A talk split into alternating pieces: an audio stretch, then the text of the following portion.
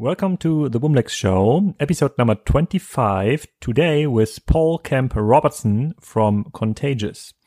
Contagious believes that creativity wins. In fact, when it comes to successful marketing, creativity kicks the living crap out of non-creative work. It's that simple.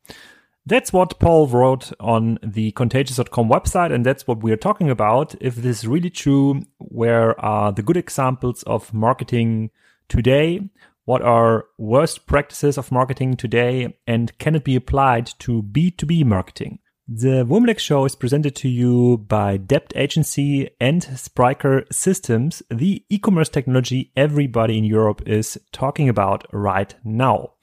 The moderators are Lena Hackeler, based in Stockholm, Wilhelm Blom, based in Amsterdam, and me, Alexander Graf. Now please learn why marketing needs more creativity.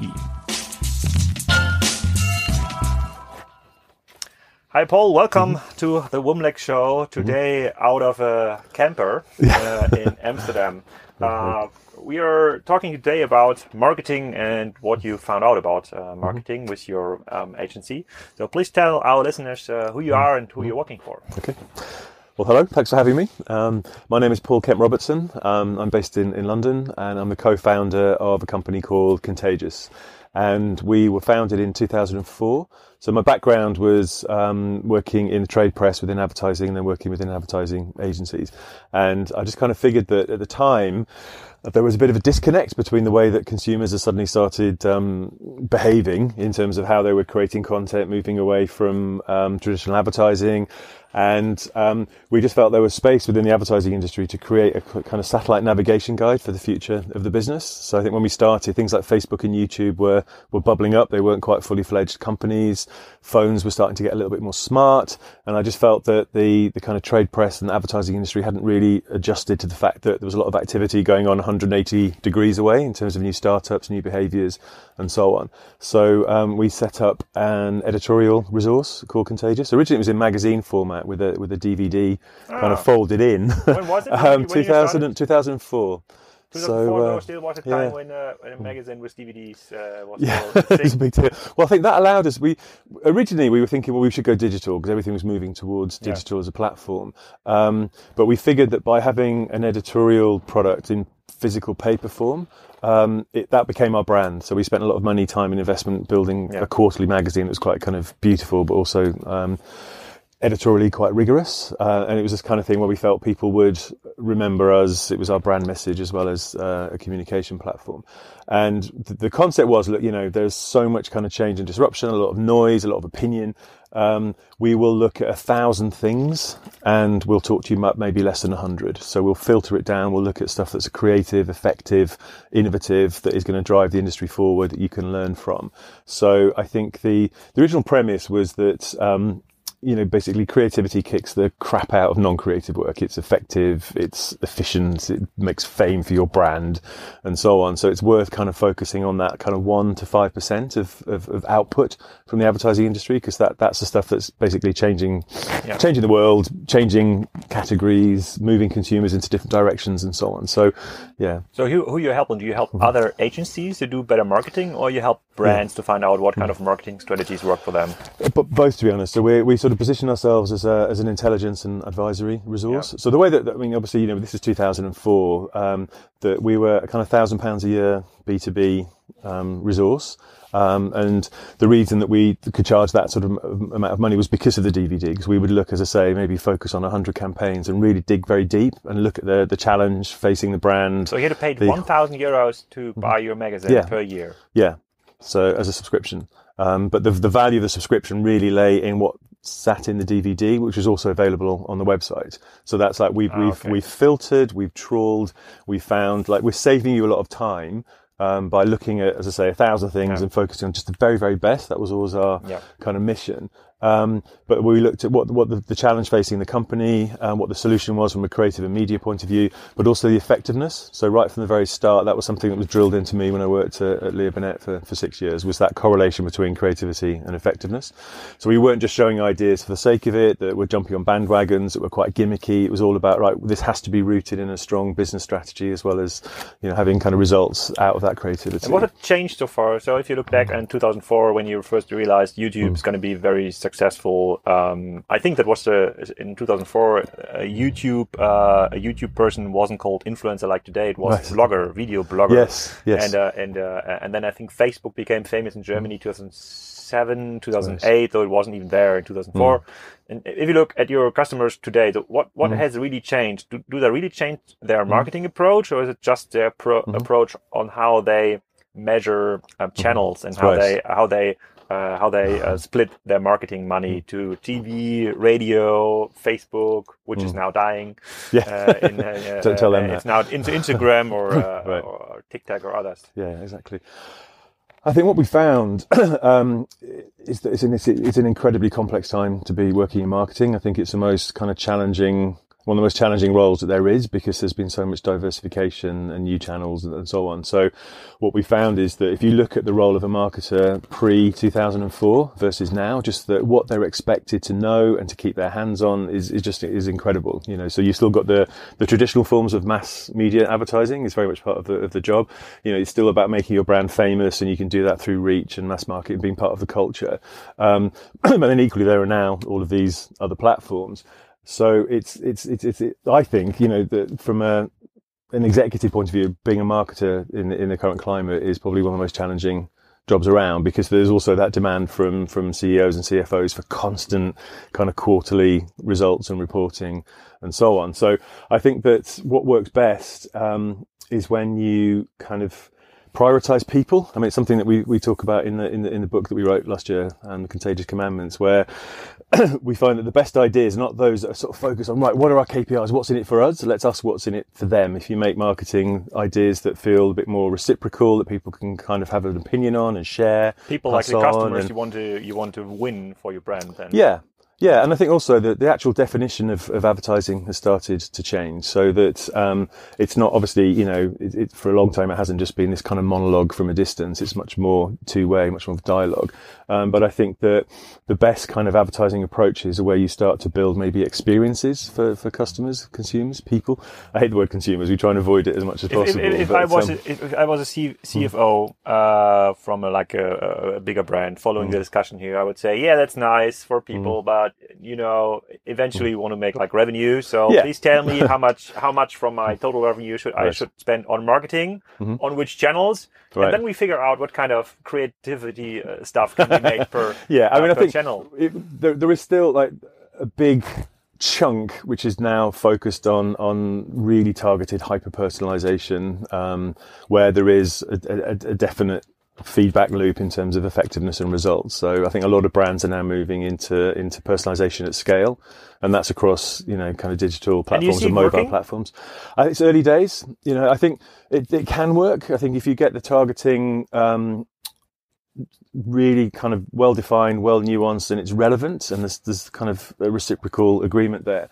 I think where you start to lose possibly some of the The long-term benefits of advertising is by just this relentless focus on the short term. Um, I think that it's a question of balance. So I think, you know, there's, there's practitioners, um, say in the U K, there's the Institute of Practitioners in Advertising, and they do all these studies looking at the correlation between creativity and effectiveness and stuff. And something that's, that, that sort of keeps coming out is that there has to be a balance, um, between, they sort of recommend sixty forty, between long-term, famous brand-building advertising that's going to kind of, you know, um, go across the traditional channels and, and, and make your brand. Kind of awareness building, mm-hmm. top of the funnel. Yeah, yeah. Okay. And, um, the, and, the forty and then the, and the, then the forty is more of the, the short-term, the programmatic, the the the. Um, But I think the more you sort of get involved in, in personalization, which is where that... Can, can, can, can, hmm? can we stick here, like, right. like for a minute? So, because that gives, like... Mm. I, I will take, like, devil's head here and, mm. and, and try to try to, uh, try to um, uh, put me in the position of a C F O. Right. Like, it, this sixty forty, where does it come from? Mm. Because if I was a C F O, I would say, fuck awareness. Yeah? Right. So I only want results and right. selling stuff. And, mm-hmm. you know... Paul, by selling stuff, it, it also creates awareness. Why should Gross. I invest in a uh, uh, big, uh, uh, big ad space in magazines or uh, or, or, um, or on the street? Uh, or, I, I'd like to go one hundred percent performance performance mm-hmm. based. Right. So I, I'd rather go like ten percent awareness, ninety percent sales. Right. I think if you focus relentlessly on, on the short term, then it becomes like this dog chasing its tail um, because it's all about results. And then if you manage to kind of have a successful sales activation, yeah. then how do you keep on consistently delivering? Sometimes that means if your competitors start to, to replicate what you're doing, you've got to sort of cut again, um, do discounting and so on. And I think in the end, you sort of lose that, that impact of long-term brand building. We talk about, um, Contagious, this, this, um, theory of what we call agile long-termism, I think is the best sort of solution for, for companies. It's something like Amazon are brilliant at, for instance, in, in the, you think that they're, they're, They have a very strong organizing principle. It's something that we kind of focus on um, a lot in our book. It's like chapter one, basically, is like brands who've got a very strong organizing principle, which is their North Star. It's their reason for being. It's why we're here. So if you look at something like Patagonia, the, the clothing yeah. company, their actual organizing principle or mission statement is to um, use the business, the, the, the money they make through business to help save the planet. That's like a very bold, ambitious kind of mission statement. Everything they do is focused around that, which then allows them to get into all sorts of um, new areas that take them away from just traditional kind of brand building. Um, so they've done things like make the world's most sustainable beer, for instance, hmm. um, because they think the industry's not doing it. You know, so we're going to show you how to do it. So they've created this this this beer that's um, uses a slight particular grain of wheat that um, is, is is longer. It doesn't mean that the, the topsoil's not cut up; it sequesters carbon and so on. So they're saying, like, we're going to give you an example yeah. to the rest of the industry. Off you go.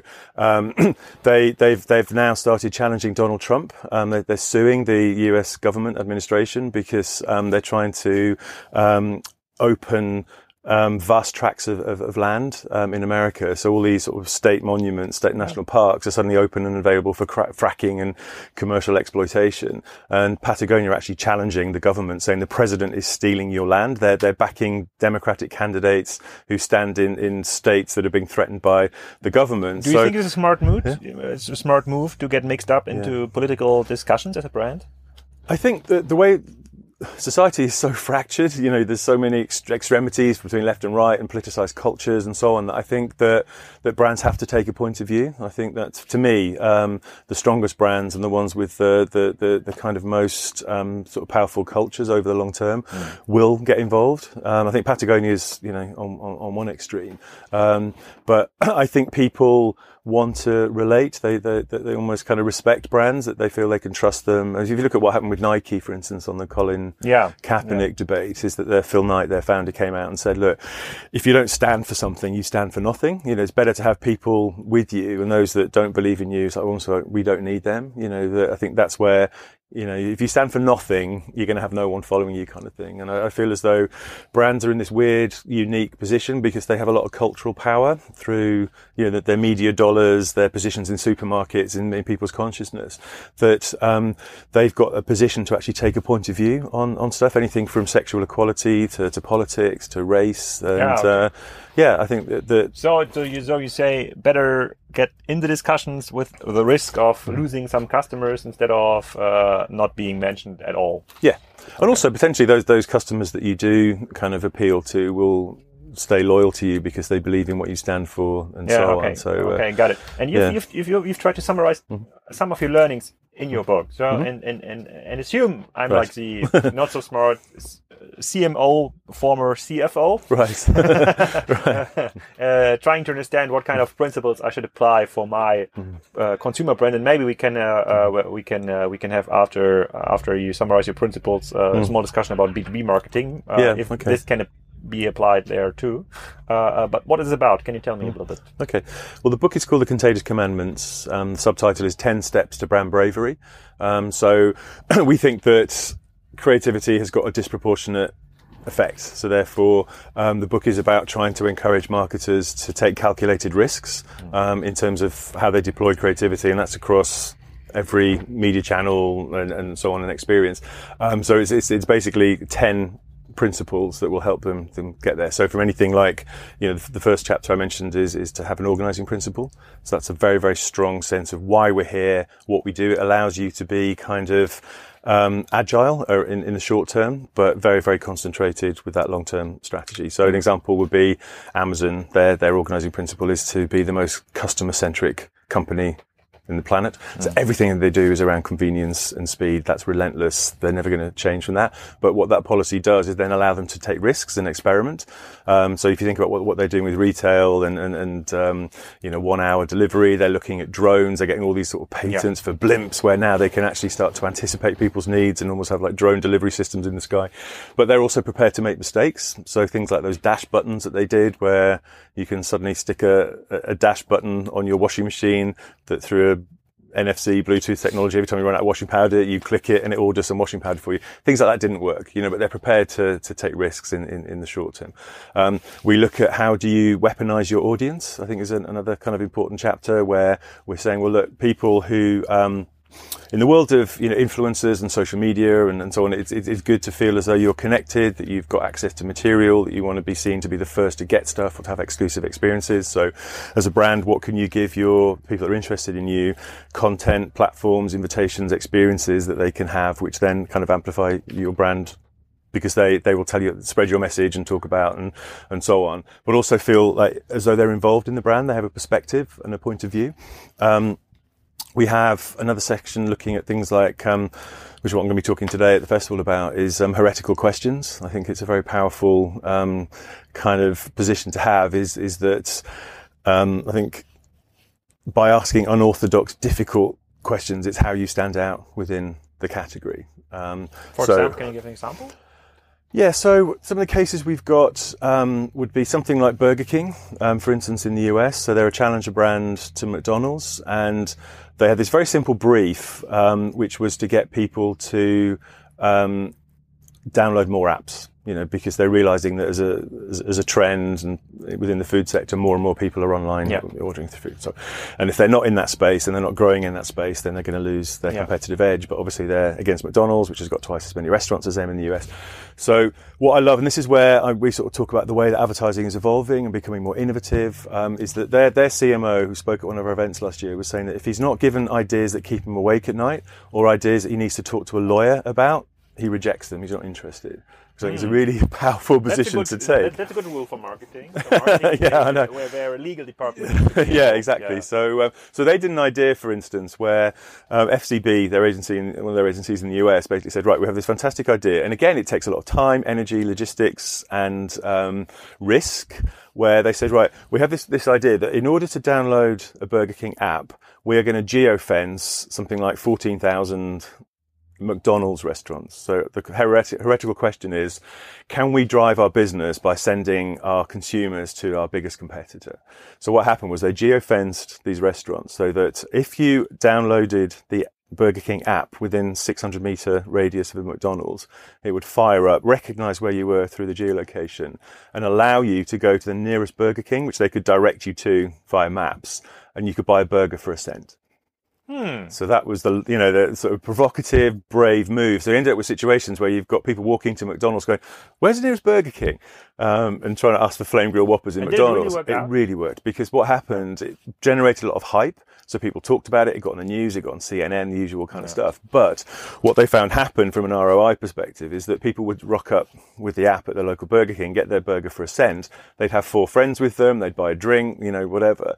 Um, and they found that their, their sort of R O I on that campaign, it was only like an eight week campaign, um, was about twenty-seven to one, which is phenomenal. And what they found was the that the long-term direct R O I was twenty-seven point one. So not in, not including like the, the long-term effects of the campaign. No, that was the, the actual sort of sales activation. But what they found was they were like number one app in the category for, for weeks and weeks afterwards, that there was the residual benefit that people actually had the app on their phone. That's, that's what the ultimate brief was. And in the olden days, that would have been a radio ad, a T V ad, the usual, you know, whereas now that's the, that's the challenge with facing the advertising industry, is to come up with the, these ideas that are brave and provocative distinctive and stand out. And but people love it because there is that, you think, and this is why it's good from a B two B perspective as well, is that ultimately humans are humans. You know, they love a challenge. They love, you know, kind of doing something different. And I think people actually love the quest of, of unlocking this thing. And they would tell their friends and, and share photos and whatever. So it became a campaign that, that, that people could co-opt into.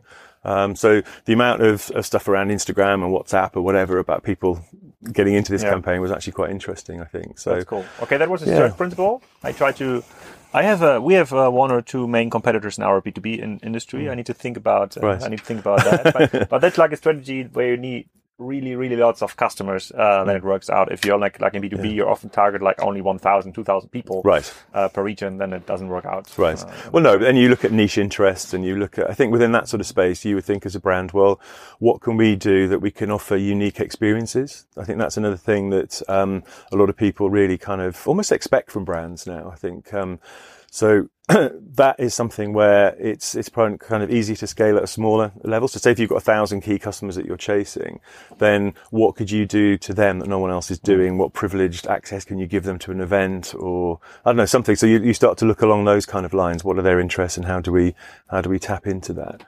You know, so you look at the passion points. Yeah, um, yeah, yeah. yeah. I, I try and I, treat people I, as people. I, I, I still try know? to I still try to figure out so what what is like the C M O, former C F O, uh, uh, needs to needs to do right now. Though the, the, one of the main problems, and we, ju- we just talked before we started the podcast about mm. it, that there's now so many channels and so so many people that try to scream uh, into the market and try to convince mm. customers. Uh, uh, uh, the app uh, industry, for example, you have to invest a lot like uh, marketing for your app in the app stores mm. itself, right. just that it shows up. Uh, then there's so yeah. many pirates trying to Uh, grab your spot by uh, mm. trying to create an app with a s- similar logo, similar yeah. naming. So it's very hard to, to, to reach the customer. So if there, if there is an answer uh, for that, mm. is there anything you, you, you could focus on today? Because like the, the common principles are getting so fast common principles now that mm-hmm. every strategy that involved a lawyer like last week is now like a, an, an, mm-hmm. an, a strategy everybody does in the industry. Right, everyone starts and, to and copy. And then it's going to die like in two weeks. Right.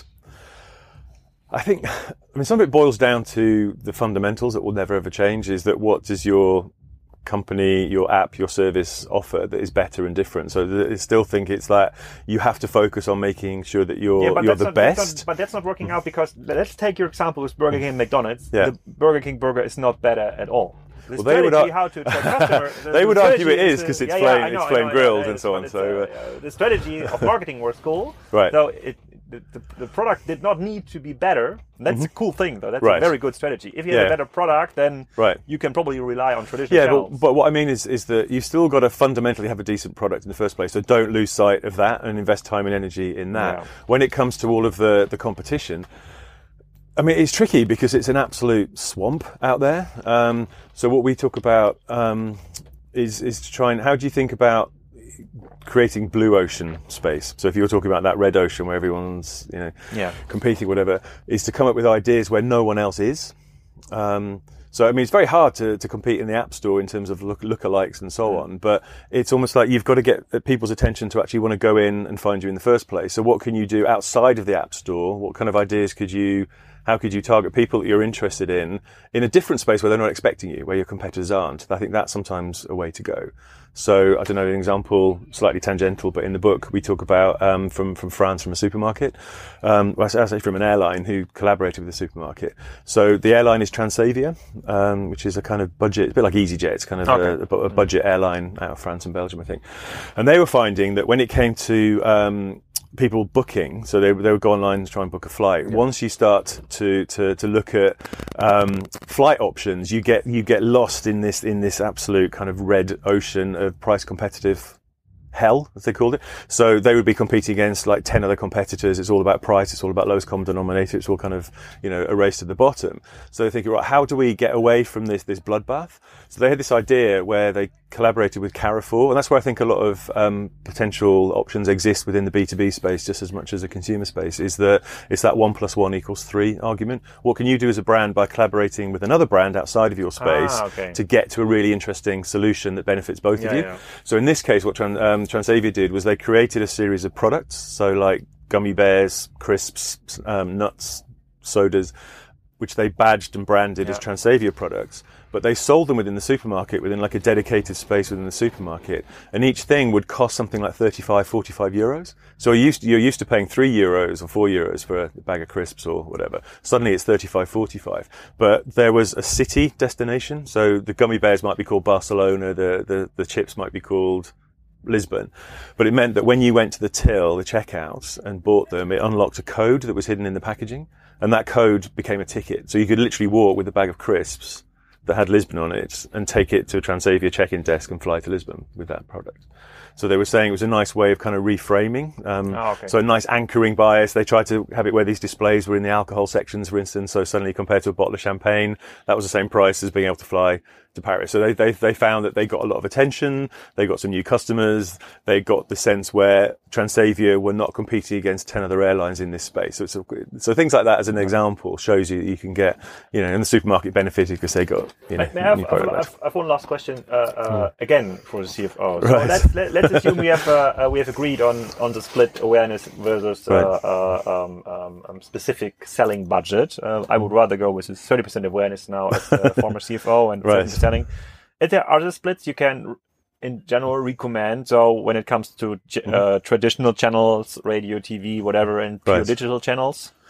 Um, I think the way it's it's gone, because there has been this relentless focus on, on short-termism and programmatic and, and hyper-personalization, um, that it's almost, to me, it should be seventy-five twenty-five in this sense that seventy-five should go on Awareness, awareness, um, and, and twenty-five on, on, on short-termism, because okay. ultimately I think that you have to think about fame, and you've got to think about um, that kind of logging the memory and the association that people have around your brand in people's heads, because they've got a huge amount of choice, and I think you've got to go, you've got to build a mass.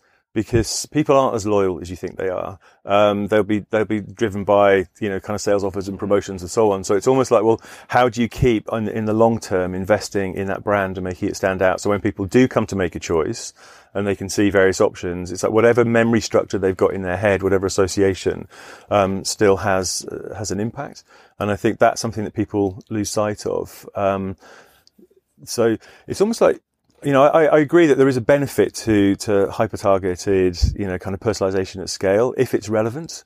Um, but ultimately where brands, I think this is, I'm talking from a consumer brand point of view, where they, where they work best is where they become, they're sort of part of culture. They're part of the cultural conversation. They're part of, you know, they have a social kind of agenda and so on. And that comes from, from fame. It comes from being part of a conversation. So if you're given an experience that is so individual, so targeted, you can't talk to anybody about it. It doesn't mean anything. So you've still got these moments. It doesn't have to be a T V commercial, but I still think that there's there's very little else in the world that has got so much kind of emotional, creative, yeah. and communicative power as that thirty seconds of film, or it could be a YouTube video, it could be whatever. But those are the things that imprint in people's brains. They can talk about, they can share, um, uh, and that sometimes gets lost in the argument about this this, this rush towards. Um, I will discuss that with our uh, uh, C F O. I will, I, think it's a, I will listen what you right. tell. Uh, I'm talking from a consumer point of view. I mean, I think from a B two B point of view, um, it's probably a slightly different ratio. But why, you know, I think why not try fifty-fifty, for instance, so that rather than doing, I mean, obviously I'm not saying about going creating T V commercials, but it's looking at alternatives, it's looking at experiences, it's looking at partnerships, it's looking at um, just trying to do stuff that feels a little bit unique. That sometimes, I mean, some of the stuff that we talk about in the book, it, there's... it takes a lot of work and a lot of attitude and energy, and it, it feels as though you're, you know, you're smashing the status quo or, or doing stuff that's different. And that's hard because I think people hate uncertainty. You know, they're sort of hardwired to avoid risk and so on. But sometimes it's those ideas that are a bit maverick that do stand out can pay off kind of disproportionately in, in, in the long run. I need to think a little bit about, about that, mm. if this is applicable uh, uh, to B two B. I think right. yes, partly. But still, maybe have like a, a C F O heart a little bit more yes. louder. Uh, right. Paul, thanks yes. for your time. Thank you very uh, good much. Good luck with the D E P F uh, Festival uh, today. Maybe we can do a follow-up on uh, B two B. Yeah, absolutely. Thank thanks you very much. I hope you liked that episode. And now you're buying the book, The ten Contagious Commandments, ten Steps to Brand Bravery, authored by Paul Kemp-Robertson and Chris Bass. And uh, in the next episode, you can listen to the founder of HelloPrint, Hans Scheffer, and we are talking about the online printing platform business. There are not so many platforms in Europe. He grew his platform to over fifty million in revenues last year, and he's growing at a staggerous rate. And it's very interesting what he has to say about the online printing industry. See you back.